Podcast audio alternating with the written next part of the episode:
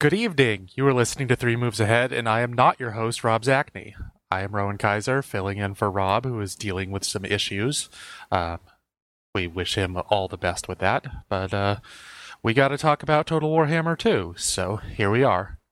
Our guests today include uh, friend of the show, freelance writer, and editor and proprietor of the Loresworn Order. Is that all right, TJ? That's that's fairly accurate. I, I am the editor, yeah. Co-proprietor, right. yeah. Co-proprietor. And we'd also like to welcome back Kotaku's cosplay editor, Luke Plunkett. Hey, everybody. Nice to be back. And uh, like I said, today we're talking about Total War Warhammer 2, the uh, much anticipated sequel to Creative Assembly's Return to Form from last year. This one takes place in the new world compared to the old world of Total Warhammer 1, and uh, we got a lot more elves this time around. Uh, TJ, do you want to talk a little bit about what's all yeah. different about this one? Yeah, um, so I, I think we're going to basically talk about the, the Vortex campaign first and then move into Mortal Empires, basically. Right. Mortal Empires okay. is the uh, grand campaign with, that combines both the Total Warhammer 1 and 2 maps. Right. Uh, and we'll get to that later. Yeah, so so as far as the base game Total War uh, Warhammer 2 is uh so they added the high elves and the dark elves who despite both being elves are pro- probably play about as differently as any two factions in the game um to be to be honest. And then the Skaven who are the underground rat men, they they introduced like a campaign stealth mechanic, which is something we haven't really seen before where their their armies can hide and even their cities are they show up as ruins. So it's kind of uh it's kind of like the the pick the ball out from under the right cup carnival game when you're trying to to figure out where the skaven are. And the lizardmen who are actually the ones i've spent the most time with which are uh their their two big things are magic and dinosaurs. What's not to love so yeah it's it's it's cool it's the when I, I talked about it in my review, what I really liked about the Vortex campaign is that I think that Total War in general, just because of their campaign template, I think it works better when they do kind of a focused, story driven campaign, which the Vortex very much is. Like it has story milestones, it has things that happen a certain way when you hit those milestones, it has cutscenes there's kind of a, a, plot twist involved that doesn't affect how the campaign plays out too much, but it's still like, oh, okay. They, you know, they put some thought into this. And um, generally, I know it's it's gotten some criticism from from certain people in the Total War community, but generally, I really liked the pacing of it in terms of how it applies pressure based on you know your progress through these rituals basically you have to complete a set of these five rituals um, to get to the final battle more or less. And every time you complete one you have to go from expansion mode to defense mode because these giant armies spawn that are going to come attack the core of your empire. And i felt that that is about as good a job as creative assembly has ever done of solving the problem of you know the player snowballing and getting to a point where your empire is so powerful that um, there's no real challenge anymore. Granted, the way they applied that to Mortal Empires, I think, was a misstep, but we'll definitely get into that later. Uh, Luke, what did you find most interesting about the differences between Total Warhammer 1 and 2? I you kind of briefly touched on it then, but I, the biggest thing that I took away from it that I that I really liked out of uh, Two's campaign was the way that Creative Assembly seemed to really embrace the fact that this is a single player game. Yeah. You know, most most Total War games previously, it's they set you up, they give you a cutscene or a setting, and then just sort of take the reins off and just let you go at it however you like, and that's fine. And a lot of people like that, but um, it's obviously had a lot of flaws as well, particularly when it comes to the end game with with most Total War games. Um, what I've loved about this is just the fact that they really embrace that sort of scripting um, really hands-on style of single-player campaign, where they not only interrupt those rituals with shifting you between you know an expansion and a defensive mode every I don't know how many turns it is every lots of turns, but they seem to really also be doing that single player thing where they want to force you to play different styles of game all in the one campaign. Mm-hmm. So I, I played my review campaign as the High Elves, and I found that doing that, um, by the time of the second or third ritual, I was having to continually make these sort of really bold, um, long overseas trips, sort of traveling over the, the game's big oceans, which were, were really risky, but um, it's something I wouldn't have done in a regular expansion game. I would have just sort of picked the nearest coastline and just ground my way across the next continent or something like that. Um, for here, having to do those sort of um, precision sort of strike raids and really throw my existing tactics out the window and, and try something else um, really felt sort of fresh and, and like you said, it helped with the pacing as well that in, instead of the game starting to feel like this slow, relentless grind as you just slowly take region by region, um, it really made me feel like, okay, I'm having to do something else here. I'm having to do something interesting all the time.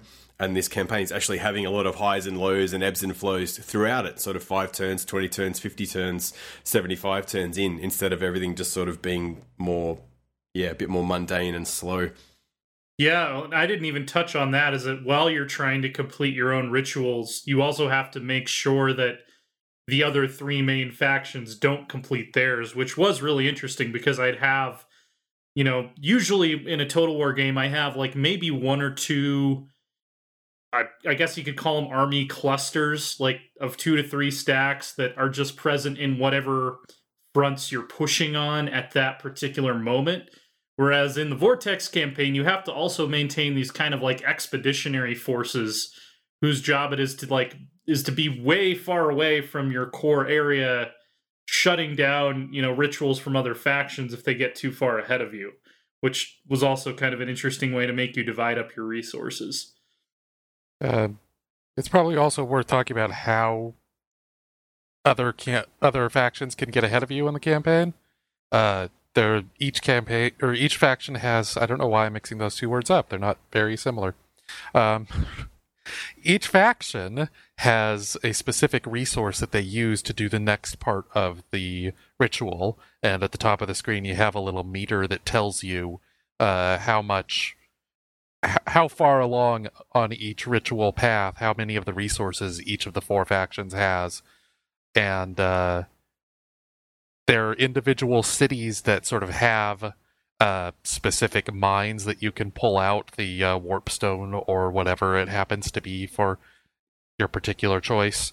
Um, there, you also get them from most quests, and there's a new mechanic where you can go treasure hunting in ruined cities. Then that will occasionally get you a nice big pile of whatever you're trying to uh, whatever you're trying to collect. Um, so you can see this race going on. You can also disrupt enemy rituals as they're going on. This is this is something that's fairly clearly seen on the screen on the map, which shows these tendrils of color heading to the the vortex in the middle of the High Elf map or High Elf Island part of the map. Um, and so there's like a, an actual indicator on the map beyond simply a, an abstract thing about what's going on and where which is really it's really stressful. I found that continuously in a, in a in a good way.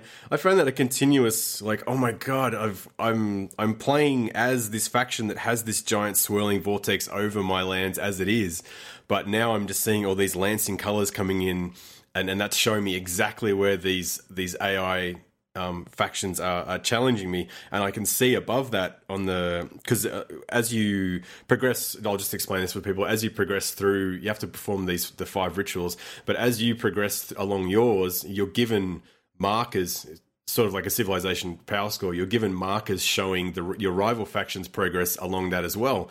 So if you're playing a game and it's um, you're very close to a rival faction or you're only just ahead of them or they're only just ahead of you, you're not only constantly presented with this um, user interface display sort of showing you that, but you get a literal representation on the map showing, hey, these guys that are just ahead of you are working on something that's going to get them even further ahead of you. And it doesn't matter what you're doing now, every time you click end turn or every time you just move the mouse over your home region, you're getting this really stark visual representation of the fact that they may be just about to kick your ass. Right, and then there's there are like the there are certain settlements you can capture that give you like a permanent ticking per turn um, of of like the ritual currency, but they generally they tend to be pretty far away from any of the starting areas, which is it creates an kind of an interesting push and pull and where the the the armies that spawn when you are you about to complete a ritual step kind of encourage you to turtle a little bit um, because they'll go after it's usually like your capital and then like two other important places close to your capital at least for the factions that i played. Um, but yeah then there's these like far-flung ritual currency sites and if you can hold them it takes a little bit of the pressure off because you're gaining that currency every turn um, but then you know the the opposite tactic is to like just not go for those at all and just have some utility armies going out searching ruins and shipwrecks.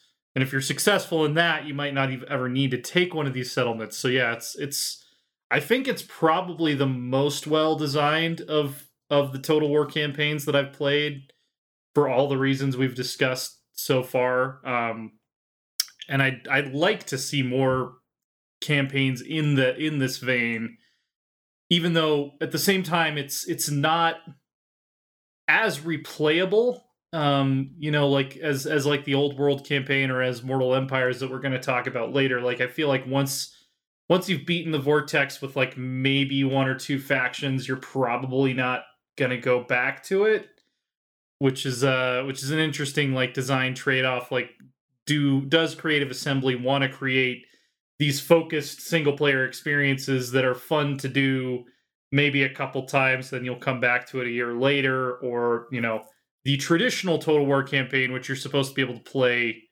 you know infinitely as any number of different factions that that are included in it.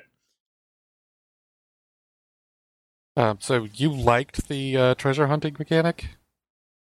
Well i thought i thought it was an interesting it was interesting that you could do it that way. Like you could complete the ritual by having like a boat sailing around collecting shipwrecks as opposed to the conquest style where you go and you seize as many currency generating sites as you can. I found it interesting that that those were both viable paths.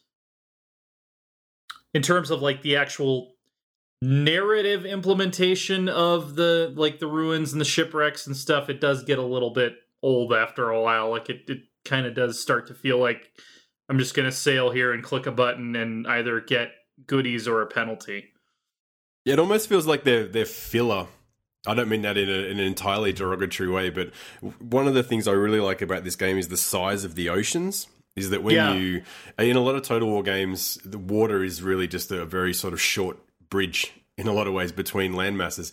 The distance between the continents in Total War Two is immense. And so when you when you take an army, and this is sort of ties into what I was saying earlier about going on, on expeditions and, and how risky and, and fun that is. When I was sending out expeditionary forces as the elves to I don't know attack the the lizard men, um, it would take so long for my units to reach there because the, the ocean was so big, and it almost feels like okay, that's a design decision having them so big and taking so long to traverse because you you have to make those expeditions feel important uh, and risky and dangerous. But at the same time, if you're just endlessly sailing over these huge empty spaces, maybe we've got to give people something to do in between, you know, the four to six turns or however long it takes for, for people to get across them.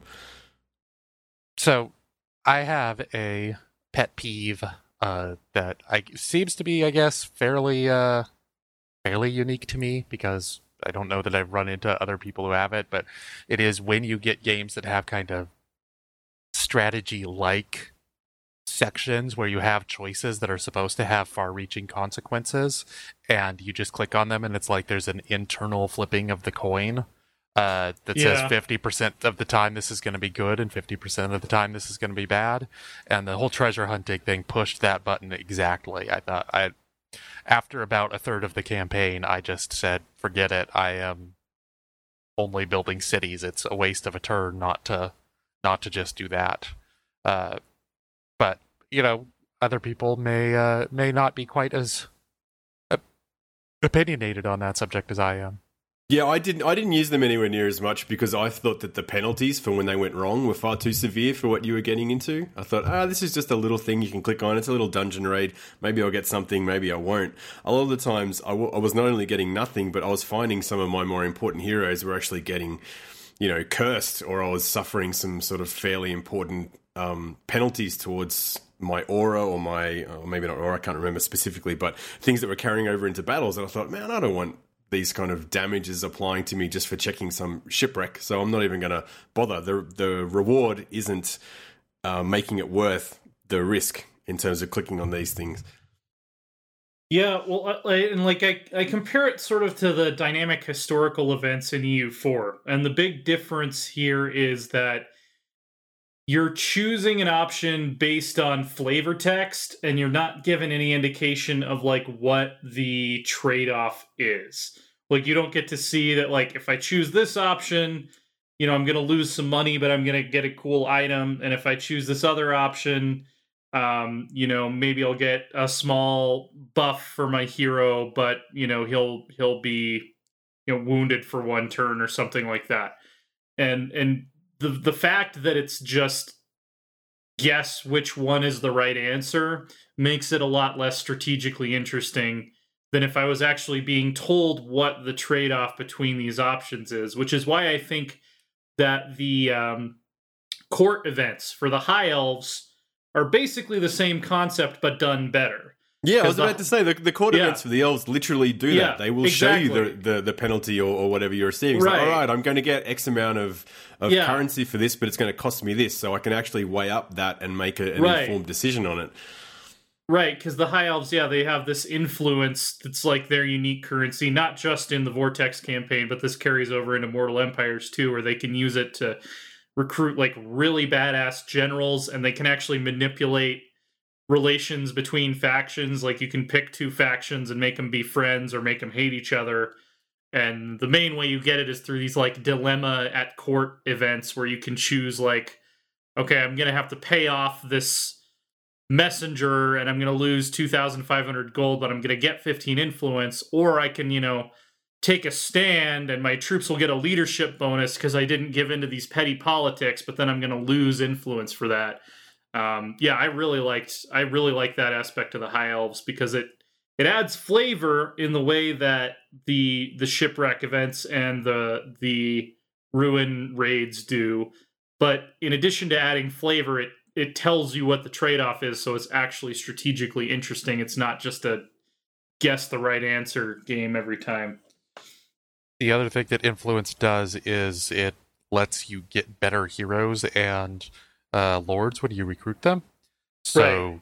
if you yeah, a lot to... of the elves starting starting lords are actually quite. They actually have negative traits when you go to yeah. recruit them. And so it's only through accruing influence that you're able to recruit the ones that are actually starting with the more beneficial traits. Like the first ones will be cowards or cravens, mm-hmm. or I can't remember what they're called specifically, but they'll have negative or a negative leadership. Um, so yeah, it, it it's a far more interesting way of, of handling that sort of stuff. And if you're willing to drop 60 influence, you can get a lord who like makes half your army have 15% better speed. Yeah. Uh, it's it's there's a lot going on there. So the influence can be used even beyond the the more subtle relationship manipulation. Uh, so what do you all think of the four factions? I thought that uh, given all the the uh, expansions for the first Total Warhammer, where I think there are seven or eight different factions at this point. Maybe even nine with Norsca. Uh, um, in terms of races, there are actually twelve now. In terms of different playable factions, in, in, terms of like different races, like if you count up all the legendary lords, it's like thirty-five or something. But yeah. just like races, they're they're up to twelve, I think, including Norsca. Oh, that that seems even higher than I thought. But yeah, they they they started with four, although they also had chaos as a pre-order bonus, so there were five right. at launch. Um, but they got up to such a wild, wildly diverse map that uh, it seemed like just having four in the initial Total Warhammer 2 launch was going to be disappointing. But these factions are uh, pretty diverse and interesting. Yeah, um, the I mean, I think that in in terms of campaign mechanics, the lizard men kind of got short shrift. Like their geomantic web thing is like, eh, it's kind of interesting in how it incentivizes expansion because you you know controlling adjacent provinces makes your provincial edicts better. So like you'll have better public order if you control all the provinces around your capital province. Um, but uh, despite being one of the best factions that in or most fun to play in battles I think they kind of got shortchanged a little bit in terms of campaign mechanics. I'd put them more in that um, kind of like Empire category where campaign wise they're not that especially interesting.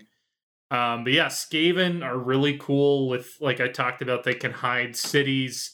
They have like that that food mechanic where if you build up a stockpile of food, you can basically settle a new um, ruin and immediately have like a level three city. So you can have, you know, this like very much lore appropriate Skaven infestation just popping up in your enemy's backyard um, and be p- building fairly high level troops out of that fairly quickly, which I think is cool. And then the fact that their corruption mechanic actually hurts them if if it gets too high, unlike vampire and chaos corruption, which only hurt your enemies, Skaven corruption is actually bad for you if you let it get out of control. So they're kind of incentivized to like use up a region and then move along because it's going to become too much of a pain to manage past a certain point, which I thought was pretty interesting.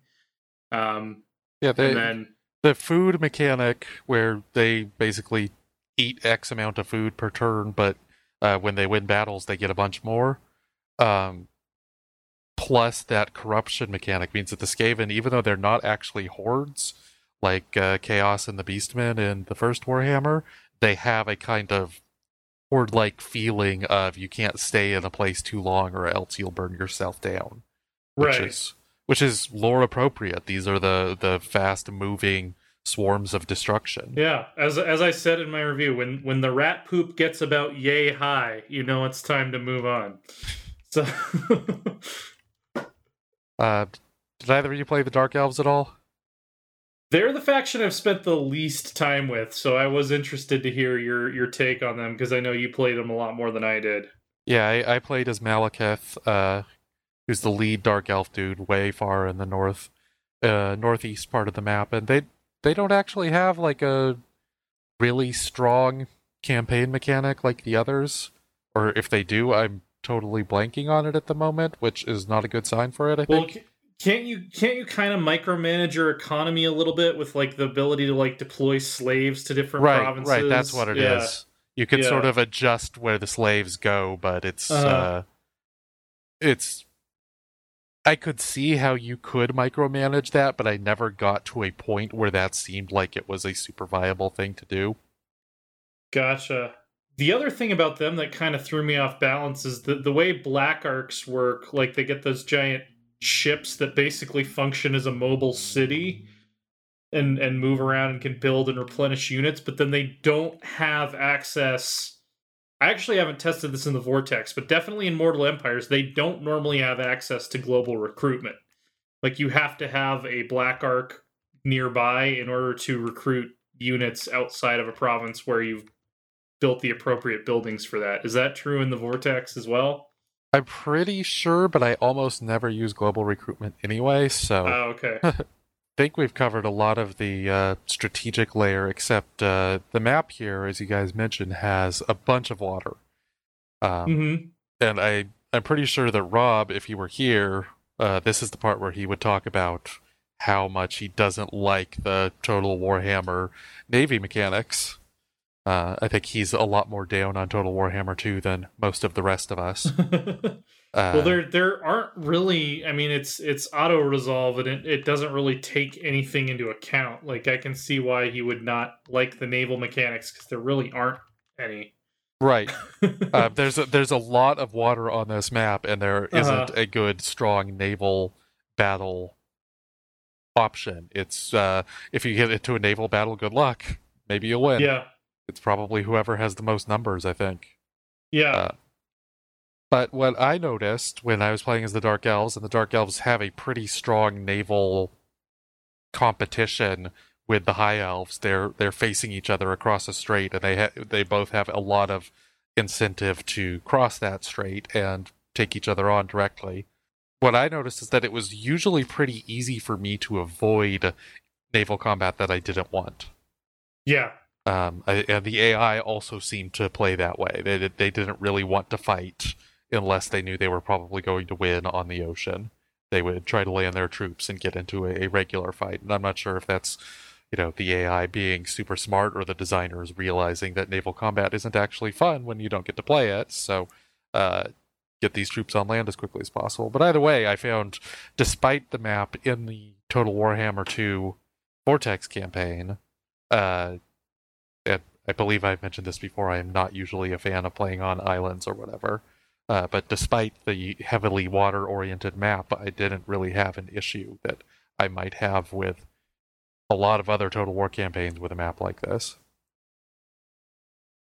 Yeah, I mean, I'm kind of I'm kind of divided on it because in in on one hand, I didn't really enjoy the naval combat in the last few Total War games. Like That Rome, was- Rome Two and Attila both had pretty terrible naval combat. Um, so like I like it to some degree, I'm I'm grateful to just not have to deal with that. Um, but on the other hand, it, it is a little weird that they didn't include the option just because I mean I've heard it it has something to do with licensing and like yeah, you know, uh Games Workshop, you know, they have a separate game line that's just Warhammer Naval Battles and someone else owns the rights to that so they can't do it is is one one suggestion I've heard, but um Or they've Yeah. realized that it's been bad in previous Total War games and don't want right. To put Yeah, in something that's just a hey, waste of we've- time. Yeah, hey, we made this really sort of in-depth naval combat system for Empire and Napoleon, where where naval combat was really essential and Uh-huh. important and a big part of it. And then, oh shit, we've got naval combat stuck in the game now. Now that we're going into all these different eras where it's not really a big deal. Uh-huh. Oh no, oh no, how do, what do we do? How do we hide this without taking it out of the game completely? And like eh, there, some of the eras they've covered, like naval combat was significant in like Roman era, but the way that they implemented it, it just never really worked right. And you had like troops that would like 1950s Superman leap from one trireme to another, and it just looked really weird and and kind of janky and yeah, like like I never thought I would miss it, and now that it's gone, it's like eh, I do miss it a little bit. But would I be any happier if they brought it back? Probably not. So instead, you have these black arks that are sailing around, and when you get in a battle near them, they can just start bombing the battlefield, which is uh, pretty fun. Yeah, yeah. The new like uh the new kind of based on how you use your strategic assets, it's gonna give you a tactical asset on the battle map stuff is pretty cool. Like Skaven have that with uh Menace from below where they can like summon a, a whole unit of tier one infantry anywhere on the battle map, like including behind the walls and sieges, which is pretty cool. Um and yeah, I think the high elves get like the ability to summon an eagle or something. Um lizard men, I don't I don't actually know if they have an equivalent for lizard men. Uh, one of the one of the things that this game does that's different from the first Total Warhammer and most Total Wars is that it sort of has an ebb and flow to it, where uh, first we talked about the chaos invasions that that occur when you trigger these rituals. Um, you also get buffs to your economy when these happen, so you can build significantly larger armies to try to fight off the chaos invasions. Uh, and then when the when your ritual is done, you might have way, way, way too many armies left. Uh, but that you know that creates an interesting economic incentive where suddenly you're rich and defensive versus poor and aggressive. Uh, the other aspect of this that's on the strategic layer is the uh, rituals. Each of these factions can conduct four different rituals that, uh, when they're not in place, your empire can seem fairly weak in certain areas. Um, like some of them are economic, some of them are buffs to new recruits. Uh, but if you pay X amount of money, or in the Dark Elves case, slaves, uh, you get these like 20 turn buffs that have like a 10 turn relaxation, uh, which creates again another ebb and flow to what you're able to do, how aggressive you can be. Well, and and some of them are essential to recruit. Like the Dark Elves, the only way they can get a, a new Black Ark is with one of these rites. And uh, for Lizard Men, their default caster hero, which is like the Skink Priest or whatever, is not that good. but then they have a rite that allows them to unlock the Slann Mage Priest, which is one of the best caster heroes in the entire, like across all factions. Um, so it, it, they they use it for gating certain aspects of your faction too, which I thought was pretty interesting. I am actually we'll definitely get into this when we talk about Mortal Empires, but I really would like them to add these to all of the other factions because I think they are at um, what I kind of see as like a core aspect of those factions at this point, to the point that the Warhammer 1 factions kind of feel lacking a little bit without them. I don't think I would go that far, but I do think they do. They they can make some interesting choices. Uh, but uh, to go back to the ebb and flow idea, I think it's it's sort of I don't know if it's necessarily motivated because they've been playing Paradox games, but this is a sort of trend that I have seen in strategy games is uh, having these points where you're supposed to be kind of turtling versus points where you can be hyper aggressive. And uh, something like uh, Europa Universalis now does this fairly subtly within its own mechanics, within uh, within like what your ruler stats are, that kind of thing. And this feels like it's Total War kind of taking a step to uh, engage in that idea a bit. But let's talk tactics. All right. I think that uh, each of these four factions has really interesting tactical battle feelings, um, just in terms of the aesthetics. Uh, a lot of them have more monstrous units, and the monstrous units are more interesting than the first Total Warhammers, which usually just ha- kind of had like here's an ogre and here's a giant. Um, Mhm. The high elves have like three different types of dragons. The dark elves have dragons. The high elves have eagles. The lizards have all kinds of crazy dinosaurs. Um, you know, I'm playing this game and I get to a point where the crucial battle is my dark elf Hydra going up against uh, lizard man Triceratops with archers on top or whatever. Like Mhm. this shit is crazy.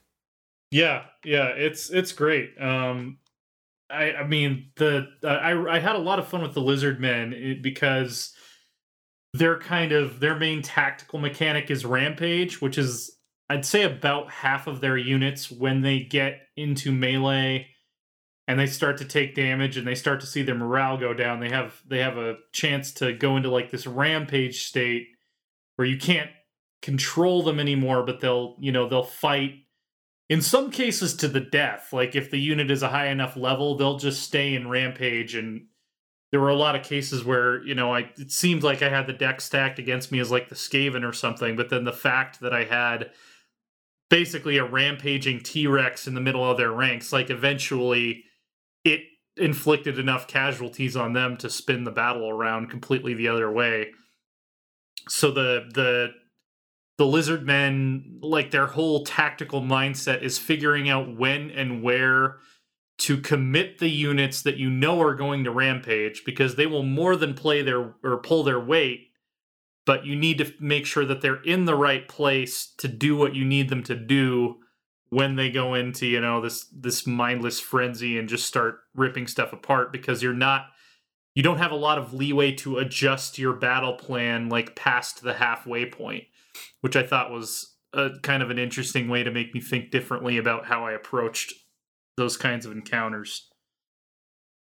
So, since you kind of mentioned it, this is something that's been I don't know about bugging me about the Total Warhammer games, but it's Uh huh. uh, a thing that I have noticed that probably should bug me, but doesn't. But basically, it's this. I don't really feel like I have that much control over the battles in the Total Warhammer games.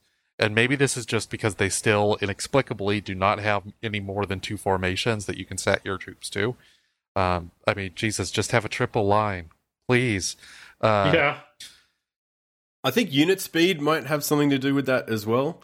Um, the combined with AI, I found playing a campaign as the High Elves that any plan, any tactics or, or plans that I had going into a battle went out the window because a lot of the opponents would engage and then I'd, I'd rout them or they'd break, and they'd be so fast that they would just run all the way across the map and and for just endlessly. And so my my battles would i felt like they were breaking down very early into these like uncontrollable swirl like chaotic swirls where it was just my elves chasing some some broken bad guys across the map who would then eventually rally and then fight and then retreat again. And it, i just lost any semblance of being able to sort of hold a line or or feel like I was in control of a single large battle. They just started to feel like a lot of battles I fought ended up being very these sort of very scrappy um, battles that devolved into something more along the lines where I was just clicking rapidly around a map instead of feeling more like I was in control of of something uh, larger and more satisfying. Yeah. See, I actually figure I actually feel like this one slightly improved on that compared to the first Total Warhammer. Oh yeah, the, the, it's it's it's not a, a, problem unique to this. I had the same problem last time around, but yeah, it's still definitely an issue. Yeah, uh, the one of the main things is that the the Dark Elves are pretty good at keeping their formation, and they they have uh, good cavalry for chasing down units. Um, but also the Skaven seem to be designed specifically for those kinds of battles. Uh, the Skaven will break, most of their units will break and run at the drop of a hat, but the units are so huge that as soon as they come back, they're still actual vi- viable fighters. So ba- battling against the Skaven is just a monumental pain in the ass, which again is lore appropriate, although also still a pain in the ass because they're just constantly running, and then, you know, they send troops popping up out of the ground to attack you. Um, there's just a lot going on where those battles seem like you're never going to actually kill enough ratmen to to finish yeah. it off. Well, and, and th- this is actually this has been an issue I think since Attila because they changed they changed the pacing significantly with like how much damage units take and how quickly they rout because if you go back and like if you play like Rome 2 or you know even any of the Shogun campaigns like the battles lasted longer because infantry had a little bit more staying power. And I think they deliberately tuned that down so that you know every battle wouldn't take 45 minutes. But I, I, I really would like if they would make that maybe a, a campaign difficulty setting. Like you could you could say i want longer battles i want more tactical battles and it would you know tune those numbers back to kind of how they were in the shogun era. Because i do miss that maneuvering that you could do based on the fact that your infantry aren't going to rout within 10 minutes. Um there are mods like that at least for the first one and presumably people are putting them out for the second one now. Uh but yeah, I, I feel like Rome 2 was kind of the turning point from Shogun, Shogun had really nice, crisp lines. Shogun uh-huh. had, you know, you, you get these battles that have engagements where the formations kind of determine the form of the engagements. And uh-huh. then there are like specific turning points where if you launch your reserves or your cavalry at the right point, you could just rout the enemy. Like there's a cascading rout. And I thought Rome 2 just totally lost that. And Attila tried to do a little bit better to bring it back. Um, and the Warhammer games kind of have the idea of these lines hitting one another, but especially in the early game, far too often the rallying comes back a little too much, and they are uh, there's too much too much focus on missile units who can basically just stand there and reroute all the enemies who keep coming back. Mm-hmm. Um, I do think Total Warhammer 2 subtly does a better job of this. Uh, and this might be because I mostly played as the Dark Elves, who have just absolutely superb missile units and go up against. Uh, oh, high, high, high, elves are the same way too. Yeah. Like high elves have um, an amazing. If you build your army right, they have an amazing missile line. So, but uh, anyway, I, I felt like the the sort of missile dominance got turned into a kind of missile tactics a little better in this one, but even still, it rarely felt like what I was choosing to do in the battle was the key element of it. Although there were times when I had crashes uh, before like some of the major plot battles, um, which are not quite as major in this one as they were in the uh, first Total Warhammer. They're they're a lot more optional here. It feels like. Uh, you don't have these giant quest chains with five battles. They're like two battles, and your hero gets uh, some neat armor.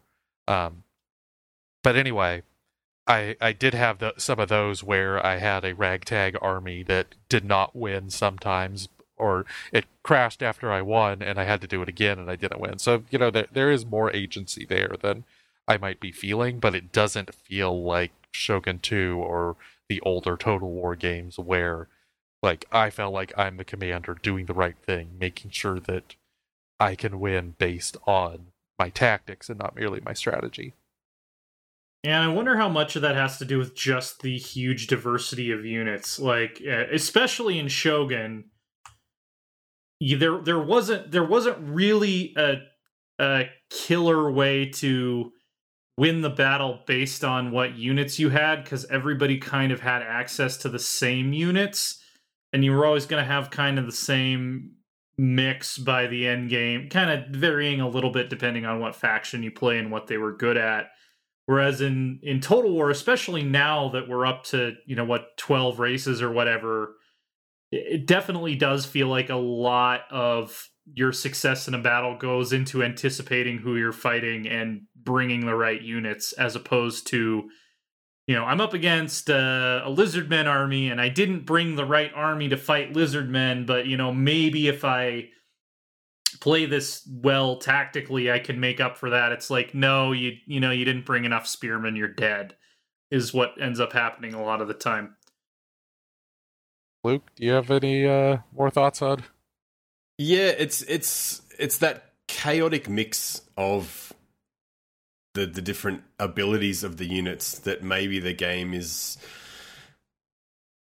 or not, I don't want to say overreaching, but uh, definitely from my perspective, playing through a whole campaign as the High Elves, um, I definitely ran into that problem where I would build an army to take on Dark Elves in the, the initial game because that's your initial sort of opponents as you try to to gain a foothold. And then I had an experienced army that I'd built using, you know, fighting those dark elves, and then I take them over the ocean to fight the lizard men, and it doesn't work. And so I'm sure that's fine. Like there's a reason for that on one level, but I kind of feel like the I'm someone who prefers the the simpler mix of units from Shogun and, and even Empire and Napoleon, where okay, here's some melee guys, here's some cavalry, here's some ranged unit, and that's it. I find Total War's um, sort of more chaotic mix of units, how some units can be both and some units can be neither and have some other strange power that's only related to one or two factions but not other ones. Um, I find that a bit much to keep track of over the course of an entire campaign. I find it takes a bit too much reorganizing of my armies or just having to, to plan for that sort of stuff isn't something that I'm very much into in these kind of games. I just want to build an army suited to my approach to a battle and be able to sort of level it up and have it stay together and use that all the way through the game instead of having to to adjust it like you seem to have to here. Um, I sort of had a. I I perceived that particular progression slightly differently, in that uh, my initial army, the your legendary lords, go up in levels pretty damn quickly. Yeah, um, they do. It, there's, it's almost too quickly. It, it, feels like you're having to, uh, by the end of, of a game, or even the midpoint of a game, when you've got a number of lords and they're just leveling up every battle and, and every engagement, and you're having to go into that screen and sit there and, and choose the leveling up. I would have really appreciated a button that just said, automatically level up all lords who, who had yeah. points this that's, turn because it just gets a bit much. that's basically what I was doing eventually. Like I just had a list of traits that like I'm always going to pick these traits in this order. so uh, but uh the the legendary lords initially specifically are kind of your dominant army and your dominant force. Uh so you can get really attached to these like early progression units. Like my Malekith had uh his super duper dark shards, which are the core generic uh, dark elf uh, archer unit, but these things managed to level up to the the gold chevrons and would just tear through enemies for like the first half of the game. But then eventually, I got to a point where oh shit, like I'm going up against dragons. These generic archers are probably not quite going to cut it. And eventually they didn't. And I had to rebuild a new army. But um, because of the way that progression goes, you can get attached to units that are lower on the progression uh, scale.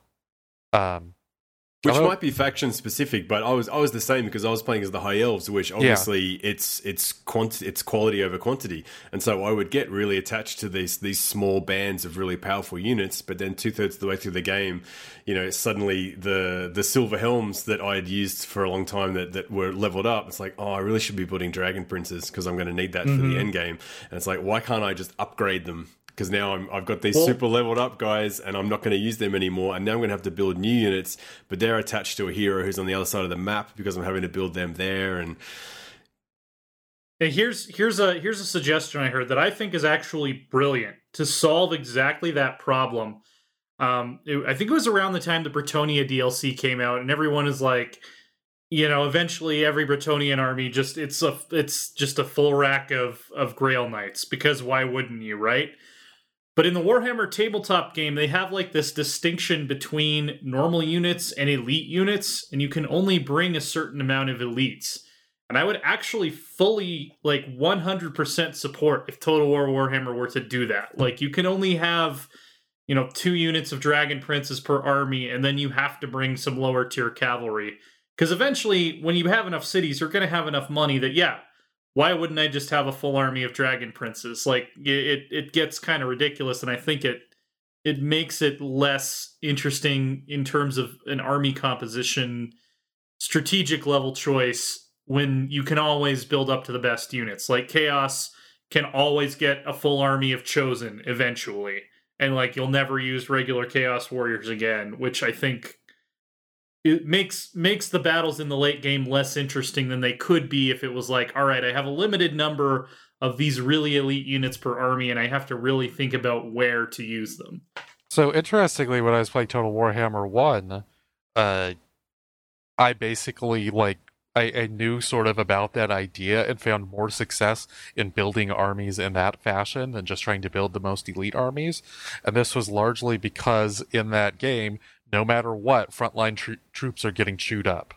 They're just going Right. to take huge amounts of casualties. So why not have an initial front line of your generic troops that's about a third of your army and then follow that up with the elites to mop it up and that way you might have more of an o- opportunity to win a battle and then progress strategically because a lot of the times in total warhammer 1 you would just keep winning these pyrrhic victories unless you were able to like send two armies or win an absolutely stunning victory of the sort that's really rare because like i said i don't really feel like these games offer too much control. Um, and that i think is less less of the case in total warhammer 2 but it does have the the thing where uh troops and your lords level up so quickly you can get attached to kind of lower level but elite variations um one thing i will say uh, since we've we've talked about this uh outside of the podcast tj um when the high elves and the dark elves fight each other dark elf versus dark elf as well and high elf Yeah. versus high elf it feels like a regular total war game um so i think i think uh the idea that maybe the diversity of units causes a little bit too much chaos here could be uh feels pretty valid because these are like the empire. They're fairly solid factions. Um, both of them have you know strong core infantry kind of weird elite infantry archers of various abilities to stand and fight and uh various levels of cavalry Mm-hmm. which you know factions like the dwarfs and the vampires the dwarfs don't have any cavalry the vampires don't have any archers uh, Right. the lizardmen are very light on archers uh, the skaven don't have much elite infantry although they can kind of get it much later but their most of their infantry just has no staying power um, but when you have these elf on elf battles it feels like the the start of uh, the lord of the rings with the the last battle of the uh, Yep. Of the second age when you have these Yep. elite elves just tearing through all these hordes, and it's it's awesome. Like Yeah, I, I chose the, I, I chose the high elves. Um, they suit my playstyle, which which worked out for the best in the long run. But the main reason I chose them initially was just aesthetics. I was like, man, this is what I want. Yeah. If, if I'm going to spend 40 hours with these guys, I want these Tolkien ass dudes with huge helmets and and ornate armor. And seeing your elite um, high elves army by the end game. Um, I don't know if we want to talk about this more in a minute, but fighting through the the final battle of the Vortex campaign um, on that map, and is is like you said, it is the closest thing to some sort of big screen Lord of the Rings um, thing that that either War, Warhammer games come close to. It's just so cool to see. And I mean, Yeah. both both of them were trying. Like I, I played the dwarfs uh, in my first campaign in Total Warhammer One, and you go through these uh, these tunnels that seem to be specifically designed to look like Moria, and that was pretty Uh-huh. awesome. And you know, these this has the sort of elf combat that, um, you know, because Warhammer doesn't have like the animated visual representation outside of games, I think it makes sense that Lord of the Rings is a model.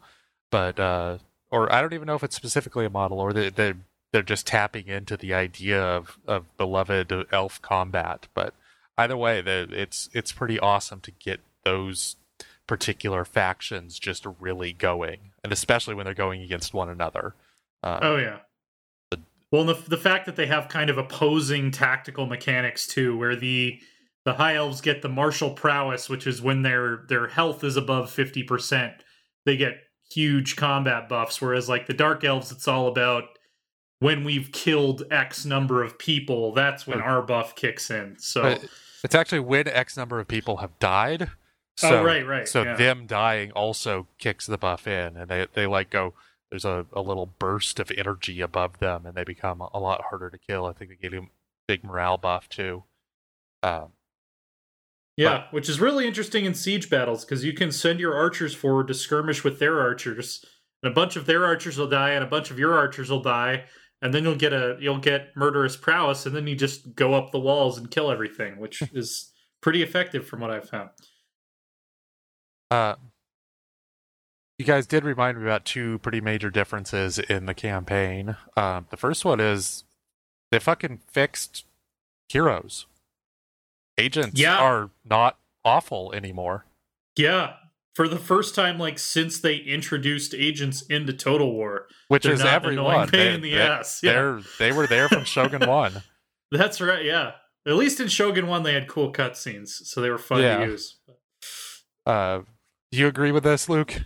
They, I do. I, I think they got the gear and the loot right in the first game, um, and I think they got the the agents right in this game to the point where I I got more attached to my heroes in this game than I had to my generals in any other Total War game, um, by by quite a margin.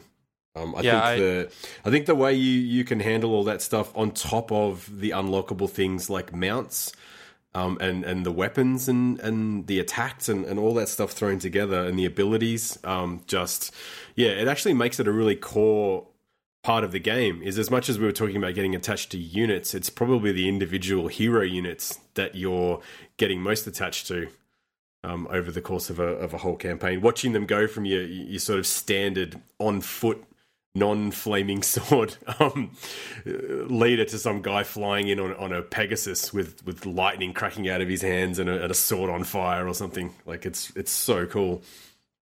Uh, my favorite was uh, one of my Khainite assassins from the uh, the Dark Elves, who she would just like sprint around the battle, and she was like specialized to destroy other individual units. So I just send her after the uh, enemy monsters and heroes, and she's just like a little whirlwind of death. It was so great. Uh, Well, they yeah they've also they took out the ability to the agents can't ass- assassinate lords anymore, which I actually really like. They can only assassinate each other, so you can you know you can't like take out someone's level twenty eight general with like a level six assassin, which Oh. I th- helped a lot with the kind of agent spam you used to get in the past, where it's like they're going to have three agents follow your army around and eventually they're going to kill your general. Like eventually it's going to happen. Unless you bring your own swarm of defensive agents to counter their agents. Um, and it was like spending half of your turn assassinating other agents, which was super annoying. And, and this was what Total Warhammer One was like. Like this was Right. th- This is not in the distant past of uh, Total War. This is what it's been like for the last several incarnations of this series.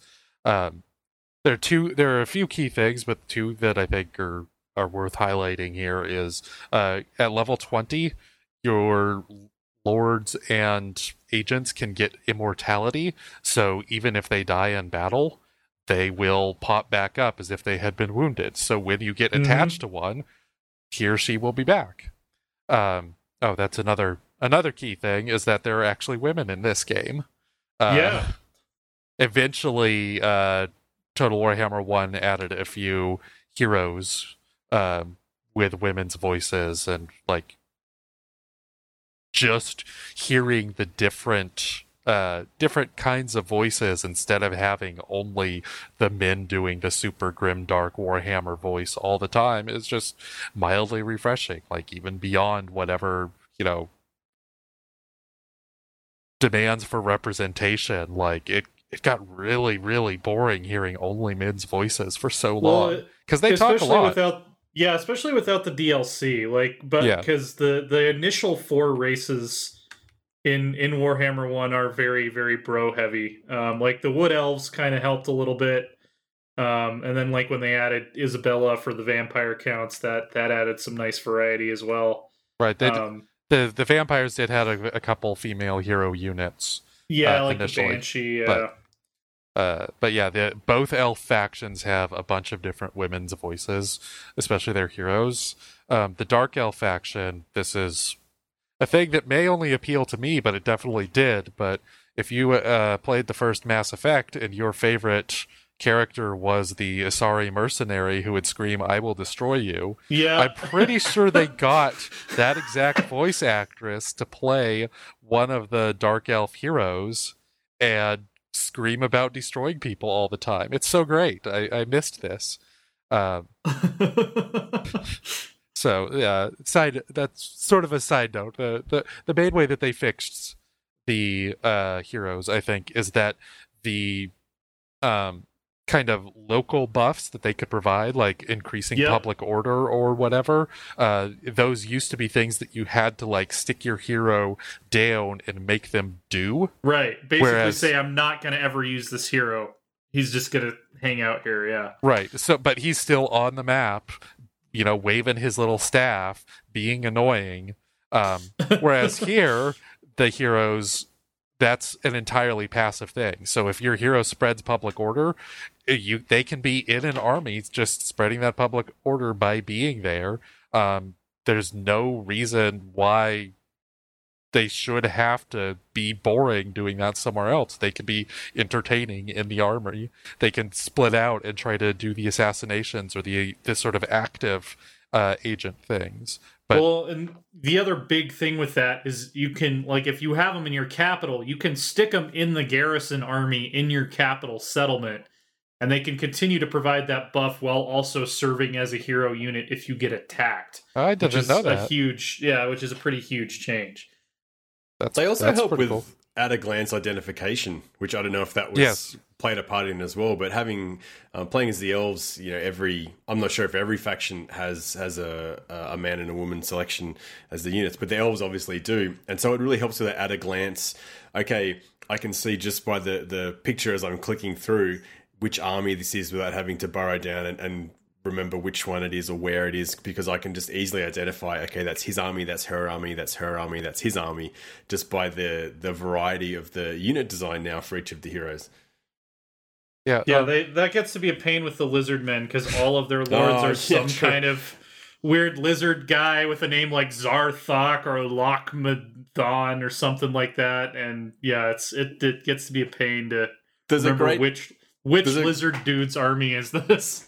There's a great design rule with the, the elves where uh, the men wear silly hats and the women don't, and that, that's and that carries through to every class. Is that every it doesn't matter if they're they're regular lords or or the mages or whatever. Is that the men are wearing these huge, ridiculous, ornate helmets, and the women are just kind of hanging out with their hair out, and so that just makes that visual identification even easier to to pick out. They also did a good interface thing where when you select a hero unit on the map, there's a little pop up on the left that says which skills that hero type has and how good you've made them, how, which ones Mhm. of those you've leveled up. That wasn't there in the past. You, you like I took me so long to figure out which of my agent types were assassin agent types in Total Warhammer 1. Like you have to remember that specifically for each different faction. So you're playing the Empire. Does your wizard assassinate people? Does your witch hunter assassinate people? I don't remember. I'm playing the Empire for the first time in you know a while. But all my dwarves uh, look like little dudes with beards. Which ones are supposed to be the assassins? Um, but here, as soon as you click on one, it says exactly what skills they currently have at that point, um, which is a very basic quality of life thing, but it definitely improves the quality of life. There, there are a huge number of those little quality of life interface tweaks. It's actually one of the main things I praised about Warhammer 2 in my review. Um, you know, everything from just being able to zoom directly from the, you know, the campaign map out to the bigger strategic map. Like it, it's, they've put a lot of time into making the interface less annoying, and uh, I definitely approve. Like that's one of the main things that would make it hard for me to go back to Warhammer 1 is just all of the interface work that they've done. There's one last thing that I think is a pretty major difference, uh, and this one I think is unambiguously good, and that is the tactical maps are no longer basically blank screens with occasional hills. Yeah. The the jungles of the southern half of the map are just absolutely gorgeous with all these ruins around and occasional dense trees.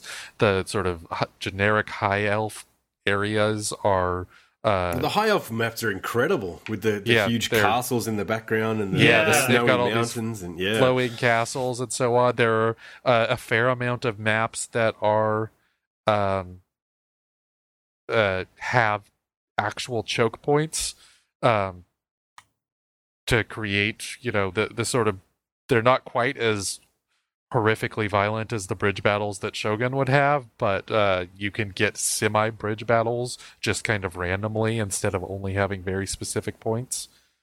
Um, There's a lot and of them where they it's, just it's, look it's- so good. Yeah, it takes a bit of exploration to figure out where the background starts and where the in game begins. There's a lot of the the elven cities where I was like, is that huge citadel part of the? Um, is this some kind of semi siege battle, or is this? And then you pan Uh-huh. the mouse out. It's like, oh no, wait, it's just in the background. But man, that looks so good for just being in the background. It looks like something that's actually going to be uh, part of this. So, which it's something that I loved in the first game, having that stuff. The, the sort of more, and this carried through to the campaign map of both games as well, is having that far more um, detailed and each region of a map can be far more individualized and customized towards a faction as the more historical total games have had to be. But it feels like they just kicked that up another notch in this game even having the little rainbows over the, the elven cities Oh yeah. um, is is the nicest little touch. I don't think I'd be Well- saying that in a game like this, but like it is just so nice to look at. And it is it is a little bit of a trade off. Like I wouldn't call it completely unambiguously good because they they're doing hand tailored battle maps now as opposed to like procedural or generating it based on what terrain you're standing on. So I did run into some cases where I I saw the same map a little too often, like especially in in Lustria where like 90% of your battles are taking place in the jungle. There were like two or three jungle maps that I was like, "Okay, I saw this I saw this exact map two turns ago in a completely different location. Um, but I prefer that overall for sure, where the, the map is hand tailored to actually have interesting terrain on it, rather than like, oh, the map's always going to be unique, but most of them are just hills and trees.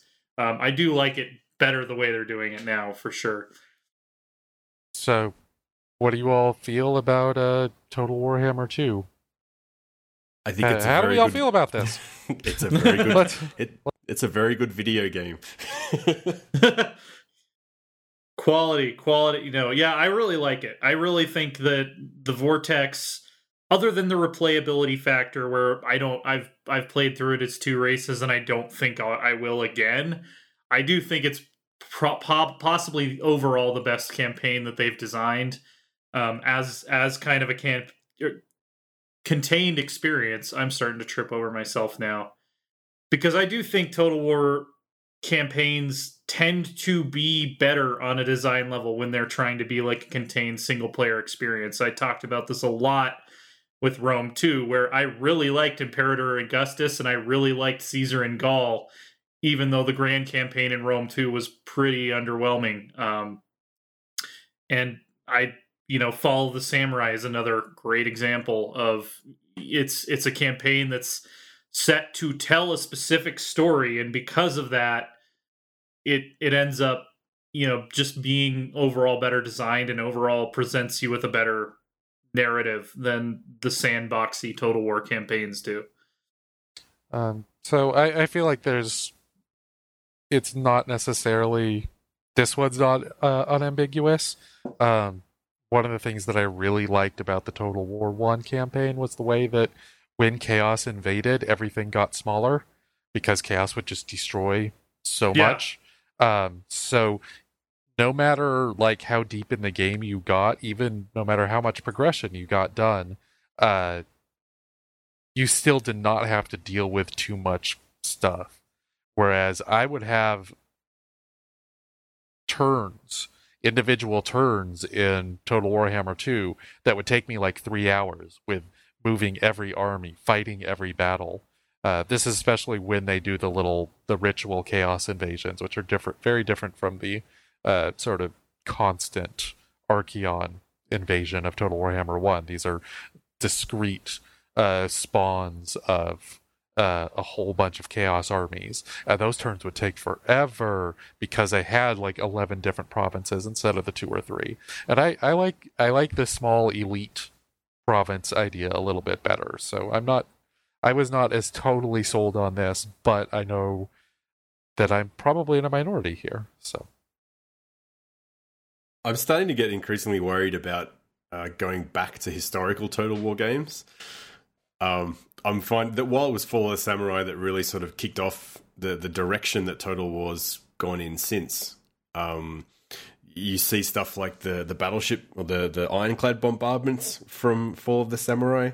Um, making their way into the Total War games with the, the magic summoning and and how it was a far more sort of scripted, small scale, hands on campaign.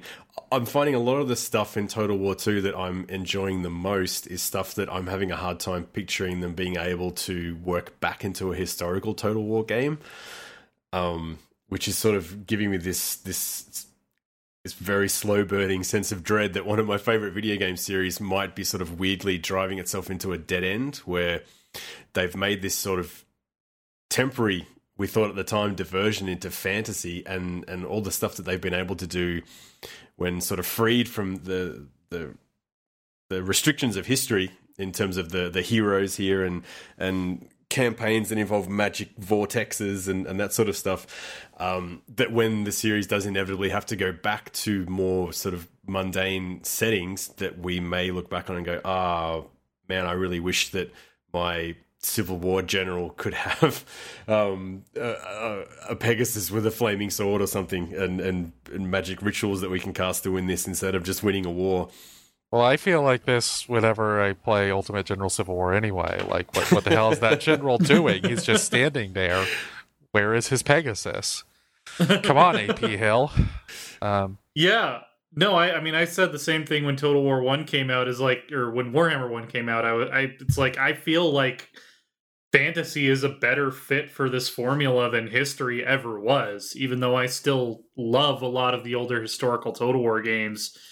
It just works better freed from that just the the things they focus on uh versus you know the things they kind of let slide. I feel like a, a model like the paradox model is always going to do history better uh, whereas with total war you give them fantasy to play with and suddenly it's it's like a whole new world Uh, although let's be real, like Rome Two, and I'm not huge on Attila. Uh, is definitely the best version of Rome 2 that could exist, but it was not still not one that I enjoyed. But anyway, Rome 2 kind of indicated that they were running into that dead end regardless of whether they were going fantasy. Uh, that right. that was that was a disaster for one of my one of very favorite game series. And I think Luke is on board with me there. I'm, I'm very much on board with anyone who wants to say bad things about Rome 2.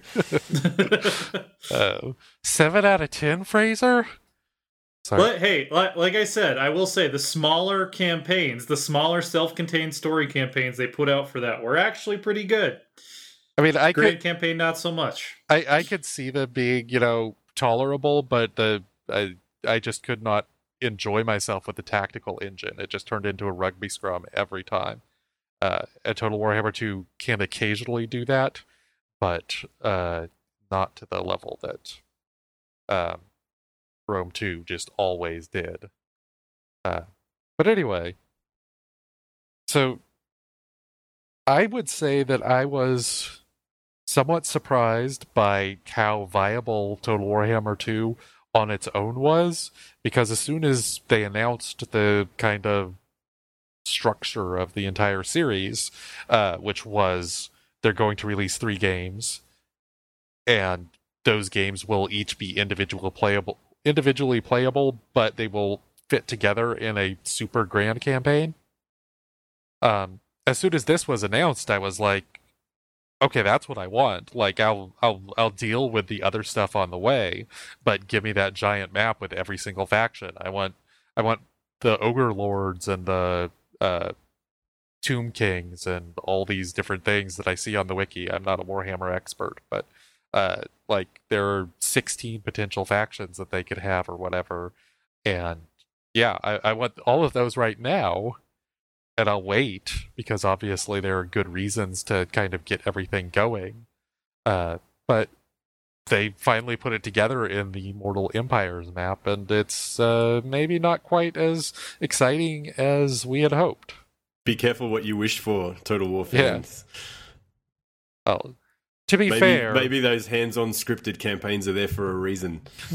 to be fair, uh, though I wanted to see the map go east and not west, uh, because as I've mentioned, I'm not a huge fan of uh, naval transport and combat in these kinds of games, and uh, I think that there is a the the ocean makes a very clear division on these maps that uh, I I've been playing for a while in the Mortal Empires, and I have not like actually had the firm integration of Total War One or Total Warhammer One with Total Warhammer Two. I'm still a high elf on my map fighting chaos and uh, dark elves primarily, uh, or a high elf on my island. I think I said map. Um, but anyway, I would I preferred it to go east because what I wanted was Skaven and ogres and chaos dwarves or whatever swarming over the mountains and making the kind of corners of the uh, Total Warhammer 1 map suddenly the center of the map and a lot more interesting. And that's partially there. I think you've been playing on the, the section of the map that has that area, TJ. Yeah, well, I uh, Kroq-Gar, the the secondary lord for the the lizard men, he starts in what is the new boring corner, the new like bottom right, what the Badlands used to be. Um, but yeah, once you actually get up to the Badlands, which again was like it was dull, dull town. Uh, you know, population. Whoever ends up winning the dwarf versus greenskin war um, now it's it's like this really interesting crossroads that's only going to get more interesting when they do go east, where you've got you know lizard men moving up from the south, and you know there's there's Skaven in that area. You've got you know Empire can be pushing down from from the north, and there's vampires. You know Tomb King placeholder faction number six down there. That you know that's only going to get better when they actually add the factions that are supposed to be there um, to add more variety. So yeah, the Badlands is like a this really interesting kind of uh, Thunderdome uh, at this point, where you can have dwarves and orcs and lizardmen and skaven and vampires and humans all kind of pursuing objectives in different directions, which is which is very cool. Um, That's definitely an improvement because I think the my favorite factions tactically in Total Warhammer 1 were the dwarves and the orcs, but uh, they just didn't add stuff to that part of the map like they did to the no. uh, center empire section that got the wood elves and the Bretonnians and the special dwarf and orc factions uh, kicking around there, but the generic orcs and uh, dwarves just were there by themselves still. Yeah. Uh, No, it was it was like uh, it was kind of like playing Ireland in in CK2. It was like tutorial island, and then once you consolidated your power down there, then you could go do interesting stuff on other parts of the map. but now there are uh, there are two lo- legendary lords in the far southwest part or southeast part of the map. Um, there's Queek from the Skaven, who I tried to play and failed miserably at, and uh, I may try the Lizard Man next time, or I may play the the Greenskins again um, if the yeah, if the others start showing up there a lot more. Queek's start is hard. He's actually the first start position to be rated as very hard in in Total War Warhammer across both games so far. Yeah, you, you kind of there. He has sort of a counterintuitive way he has to expand if you don't want to die really quickly. Yeah, yeah. It, are you saying that the undead that he like can very easily ally with are the ones that he should attack? Yeah, like because if if you go, yeah, if you go east too fast, you can end up screwed. Um, but yeah, if you, if you like opportunistically go after those vampires, you can kind of build up your power for when the lizard men do inev- inevitably declare war on you. You actually have kind of a chance of holding them off.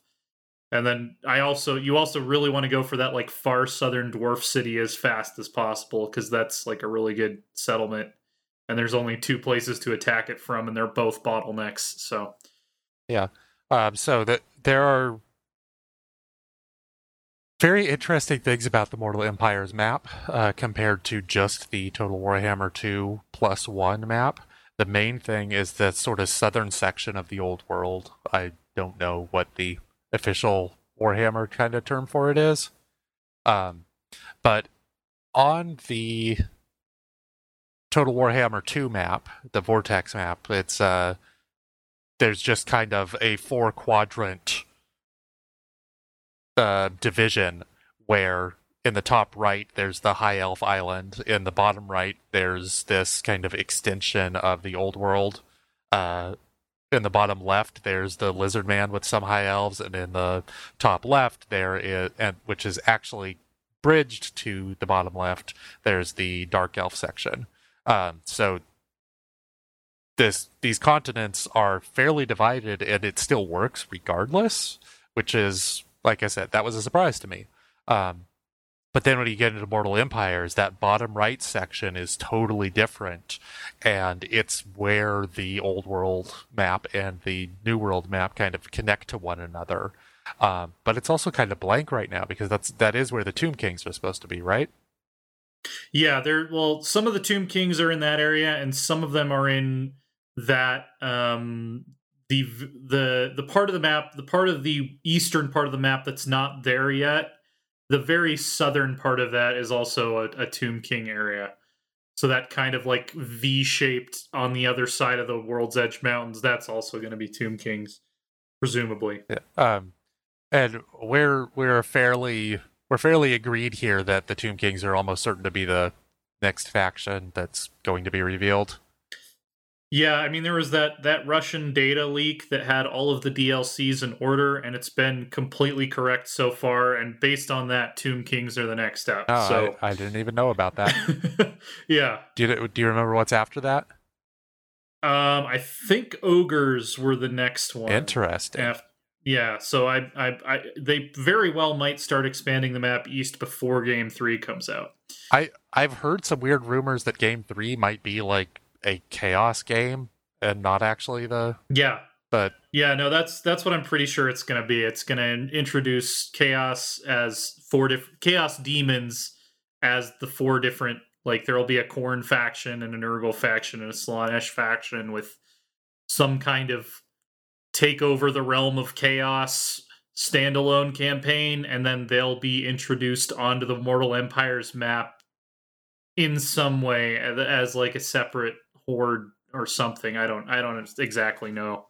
But I think what we we can see right now is pretty much as far as the combined campaign is going to go. I can't imagine that they'll expand it beyond that kind of grayed out eastern area that we already can see but doesn't have anything in it right now. Uh, I would I would definitely like to start seeing things coming out of there. Uh, but yeah, um, speaking of chaos, uh, this is the core problem with the Mortal Empires campaign. You and I have been playing it since about a week before it came out, and uh, we mm-hmm. noticed some interesting things about chaos. Yeah. Um, so they yeah, they spawn in four different sub factions now. There's like Archaon's faction that still starts up where they always did in the Chaos Wastes and kind of come down with with all the guys you know. But then there's like servants of chaos and vessels of chaos and concierges of chaos or whatever and they that like they spawn as separate hordes that all have like five stack armies each and they go off and, and target different parts of the map. But what what um, some some people I've I've been reading who have actually gone into the game files have noticed is that they basically directly ported the AI for those chaos subfactions from the uh, the NPC armies that spawn in the Vortex campaign to come and stop your rituals from happening. So basically, whoever gets up to the the threshold, I think it's like 24 settlements to trigger the first wave of chaos. Um, these these like vessel of chaos factions will only target you. Like when I, w- I was playing as the High Elves, they went right past Bretonnia. They they don't declare war on Bretonnia or anything. Like the Bretonnians are just like, "Hey, how's it going?" As they come through with their giant engines of destruction, and they make a beeline for you which made sense and actually I didn't mind in the Vortex campaign because it's like, well, yeah, I'm I'm about to complete this ritual that's going to make me master of the world. Clearly they would want to target me, but the idea that that in this sandbox, this grand Warhammer sandbox, that they would specifically come after you to the exclusion of all these other people they could be despoiling and destroying really kind of breaks the immersion of of the whole chaos invasion and um, in the Total Warhammer 2 campaign, they attack every faction. So if the AI faction is spawning a or performing a ritual, they'll get the Chaos factions spawning right. on top of them to try to deal with them. Uh, there's also a lot of those spawns are Skaven, so you're not just fighting the Chaos Warriors over and over. Uh-huh. Which I gotta say, I'm pretty sure the Chaos Warriors are the least interesting faction to fight against definitely after you've you've fought off like five stacks yes. and then there's five more coming it gets really old. Yeah maybe it's just that you spend so much time fighting them that all their weaknesses become apparent. But god i love fighting the vampires. Like uh, i yeah. don't like playing as them. I like having archers but going against something that doesn't have archers is just a blast. Uh, just these shambling hordes of zombies. But the the chaos yeah. faction is it's just really annoying. They have so many mobile uh missile units, so you have to chase all those down. Um, and they always have those fucking cannons. Yeah. Um, yeah, I I get real tired of them in a hurry.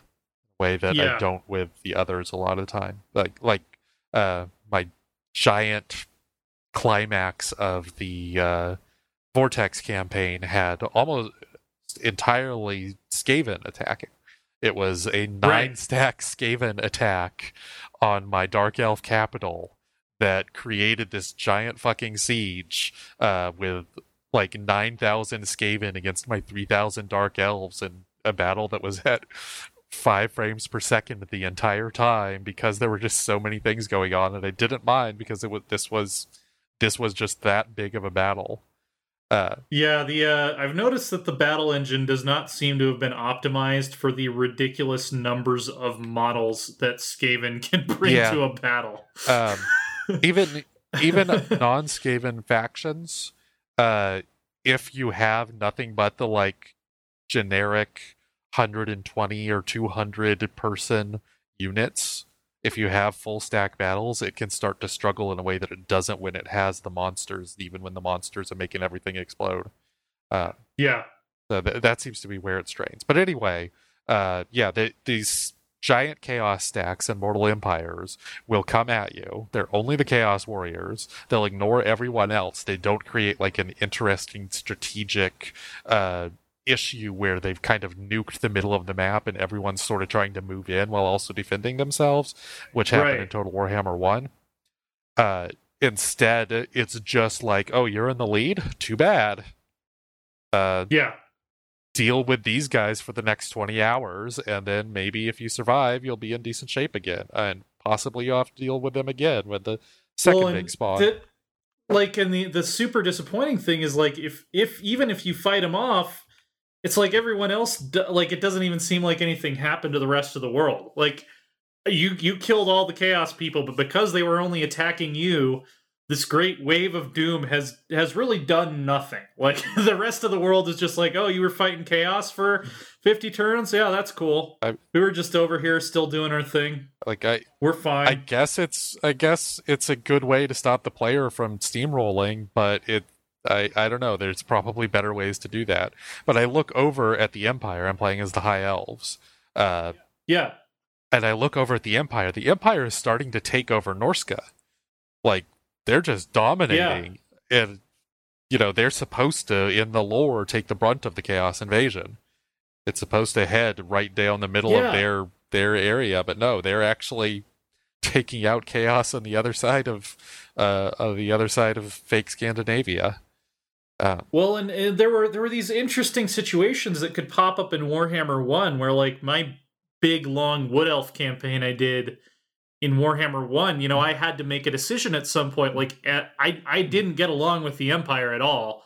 Like we we fought for a big part of the campaign, and we weren't friends. And I was like, when when Archaon show or Archaon, I don't know why, where I got that. I call them Archidark. Archidark, yeah. Um, when Archaon showed up, I had to decide like how much of my hated enemy am I going to let him eat, or uh, do, should I go? Should I summon, you know, the the Eternal Guard to war and go help protect the humans and and keep their lands intact, even if that means I'm expending resources to allow them to stay stay strong for when this is all over? And they've completely taken that out with the way chaos works now because it's it's really just it's you against chaos. Like uh, that's what it's going to come down to. There's no interesting decision to be made of you know if you're playing as the vampires or you're playing as the dwarves like when do i intervene? Do i intervene at all? Am i going to let them kill all of my enemies and then you know have like a showdown with them later down the line when we're the only two powers left in the world? Um you know I, it's it's it's very it's very kind of borked right now like to the point that i've i've stopped two different mortal empires campaigns around the 150 turn mark and don't think i'm going to go back to it until it's been patched which is unfortunate because i was having a lot of fun with it up to that point. Um, and i think it has a lot of potential but it's it feels kind of like a beta right now like they didn't really think through a lot of the decisions in the strategic setup. Like some of it even seems more like an oversight. Like these armies aren't meant to be coded the way they are, but they just copy pasted the the strategic AI from the Vortex campaign because it was faster, and uh, you know we'll fix it later. Um, so it's it's it sucks, but I I do kind of recommend that people wait before firing up this campaign because I don't feel like it's in ideal shape right now. Uh, there is a mod you said that uh, will turn off the chaos invasions. That Yeah, might be I mean, you can turn it off. You can turn it off and just blob, but even that's not as interesting as the old world campaign in Warhammer One was because there's no there's no real pacing to it. There's no real milestones. It's just like I'm gonna go ahead and take over the world. Like it's it's old school Total War. Which, if that's what you're looking for, go ahead. Um, but I think I think there should be a chaos invasion. It just should not work the way it does right now. Yeah. Um, I I suspect that the reason that the code coding is so weird is that they had to try to figure out how to make the chaos invasions work across the entire old and new world. And Yeah. uh like chaos comes from the far northeast, right in Total Warhammer 1, and it also spawns like a few stacks across uh across the coastlines to really get in there and fuck things up throughout uh, the non-northeast part of the map. But the main brunt of it is the north, the Archaon invasion that comes from the northeast and eventually should head down through the passes and into the Badlands. And that worked fairly well in Total Warhammer One. But how is that going to touch the Lizardmen? How is that going to touch Malekith? Uh, so they needed something that would go after them, and what they chose was probably not the best way to do that. Yeah, I mean, I, I wouldn't mind if they had like maybe one one that comes from like north of Malekith's area, and you know one from you know the traditional start location that you know kind of have like a two pronged attack, or even like even giving them ships and having them just go off to wherever is fine as long as they're fighting everyone. Yeah. like as long as it's a global event and they're not just targeting specific you know factions that met a specific milestone. Yeah, like you could have them spawn out of the vortex. Like they don't all have to Yeah. attack the high elves, but you know, just start steaming out of the vortex and head all over the place from there. Um, Right. There were really interesting strategic decisions that occurred. I'm not sure if this was something that was specifically scripted in Total Warhammer 1 or if it just kind of happened from everyone being at war with the same faction at the same time, but everyone was friends when Chaos invaded. Like I had I played a Clan Angrund game where I basically allied with the Empire uh, the dwarves who had beat the greenskins and uh, the wood elves and whoever was left from Bretonnia, and we pushed chaos back uh, because we were all pals because we were fighting the same thing. But as Mhm. soon as uh, that invasion ends, that alliance starts to fray to the point where eventually I had what turned into basically Dwarf World War One between my clan Angrund Yeah. and the dwarves who were, you know, survived the invasion the best, and eventually that relationship frayed to the point where it couldn't stand anymore. Uh, and that was a really interesting game. I never finished it because it was Dwarf World War One, but uh, that's a story, you know. And well, and that's lore uh, the lore appropriate too. Is that everybody in the Warhammer world hates each other unless there's someone someone around that they mutually hate more. yeah, like that's how it should work. yeah. Uh, so But if Chaos is not declaring war on everyone, you don't get that situation. You don't get that kind of uh, um, emergent narrative arc. Uh, and that's why I liked Warhammer 1 so much. And the idea of Mortal Empires as Warhammer 1 with the Warhammer 2 factions and map attached uh, was very appealing. And right now, it's I think it's still fun. Um, I'm still fighting off the Chaos invasion and uh, my old Dark Elf rivals have declared war on me, so it's it's kind of a mess. But I like it being a mess. But it's definitely not what I was hoping for. Yeah, it, it's not it's not a Warhammer sandbox. It doesn't it like it doesn't have that feel to it, and that's really where I'd like to see it get back to. But I'm sure we will come back to Warhammer 2 at some point in the next several months when uh, they get some patches out and they get some more expansions, and uh, we will have an, a much more exciting time of uh, discussing the giant map. I'm I'm excited for Tomb Kings. Tomb Kings are one of the coolest factions, I think, and they're they're gonna really really make the the map a lot more interesting. I think once once it's not just random made up vampire clans occupying most of the desert. Yeah, I think also some mods as for Mortal Empires, especially that will have the different legendary lords have different starting points. Um, particularly the original Warhammer One lords, where you have they there were different selections for each faction, but they were still only in that faction. Um, like the dwarves had uh, two different lords, and one of them could sp- start and uh, further north with the Slayers. He's like the Slayer Lord. I blanking on his name at the moment, but yeah, Ungrim. Yeah, they Yeah. and and actually, Creative Assembly have talked about moving Ungrim and Azog, who's the Orc Yep. Lord that's supposed to be up north. They've talked about moving them like in the context of like this is something we want to do, but we can't promise it yet. So I, I I'm hopeful that they will eventually do that. It's just you have to get uh wayward advisor guy to record some new lines about their start position and and do you know some camera work there but Um, I've seen mods that do that. Uh, so Yeah, like uh, you- you you can get that in a not quite the full creative assembly aesthetic design fashion, but you can get it.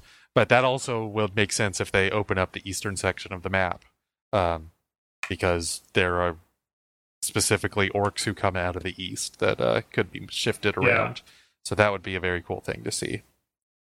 well and we've got Skavenblight on the map now so we know there's going to be more skaven lords and they're going to be starting in new places and that's that'll be cool as well Um, have they said if they are planning on adding uh more stuff to the Total Warhammer One map?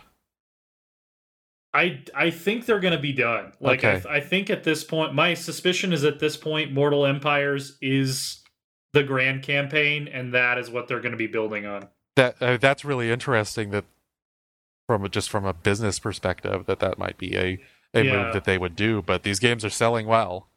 Uh, Yeah, the uh, the first one hit a million pretty quickly. I haven't heard anything about this one, but I, I saw it was top at the top of the Steam charts. So what I'm what I'm more curious about is whether Tomb Kings are going to get a start in the Vortex campaign, or if they're just going to be for Mortal Empires. That's that's what I'm kind of waiting to see. I, I, I think there are clear spots that they can exist on the, the Vortex map. So I I would I would definitely expect them there. The ogres, uh, God only knows, but the the Tomb Kings, um, yeah. yeah, they they there is a clear spot where they can fit.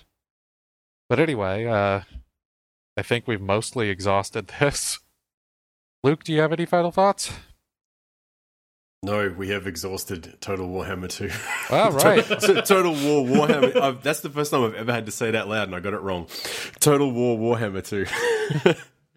It just The total Warhammer is is totally appropriate on this podcast. yes uh we are we are not directly uh uh doing the any specific pr pieces or official reviews here total warhammer it is Oh, good. Because when I, I wrote that as a, as a, a joke in the comments of my Warhammer 2 review, and there was a guy underneath it literally saying that there are legal issues involved with calling the game that name. I was like, man, you must be well, there- fun at parties. there's legal issues.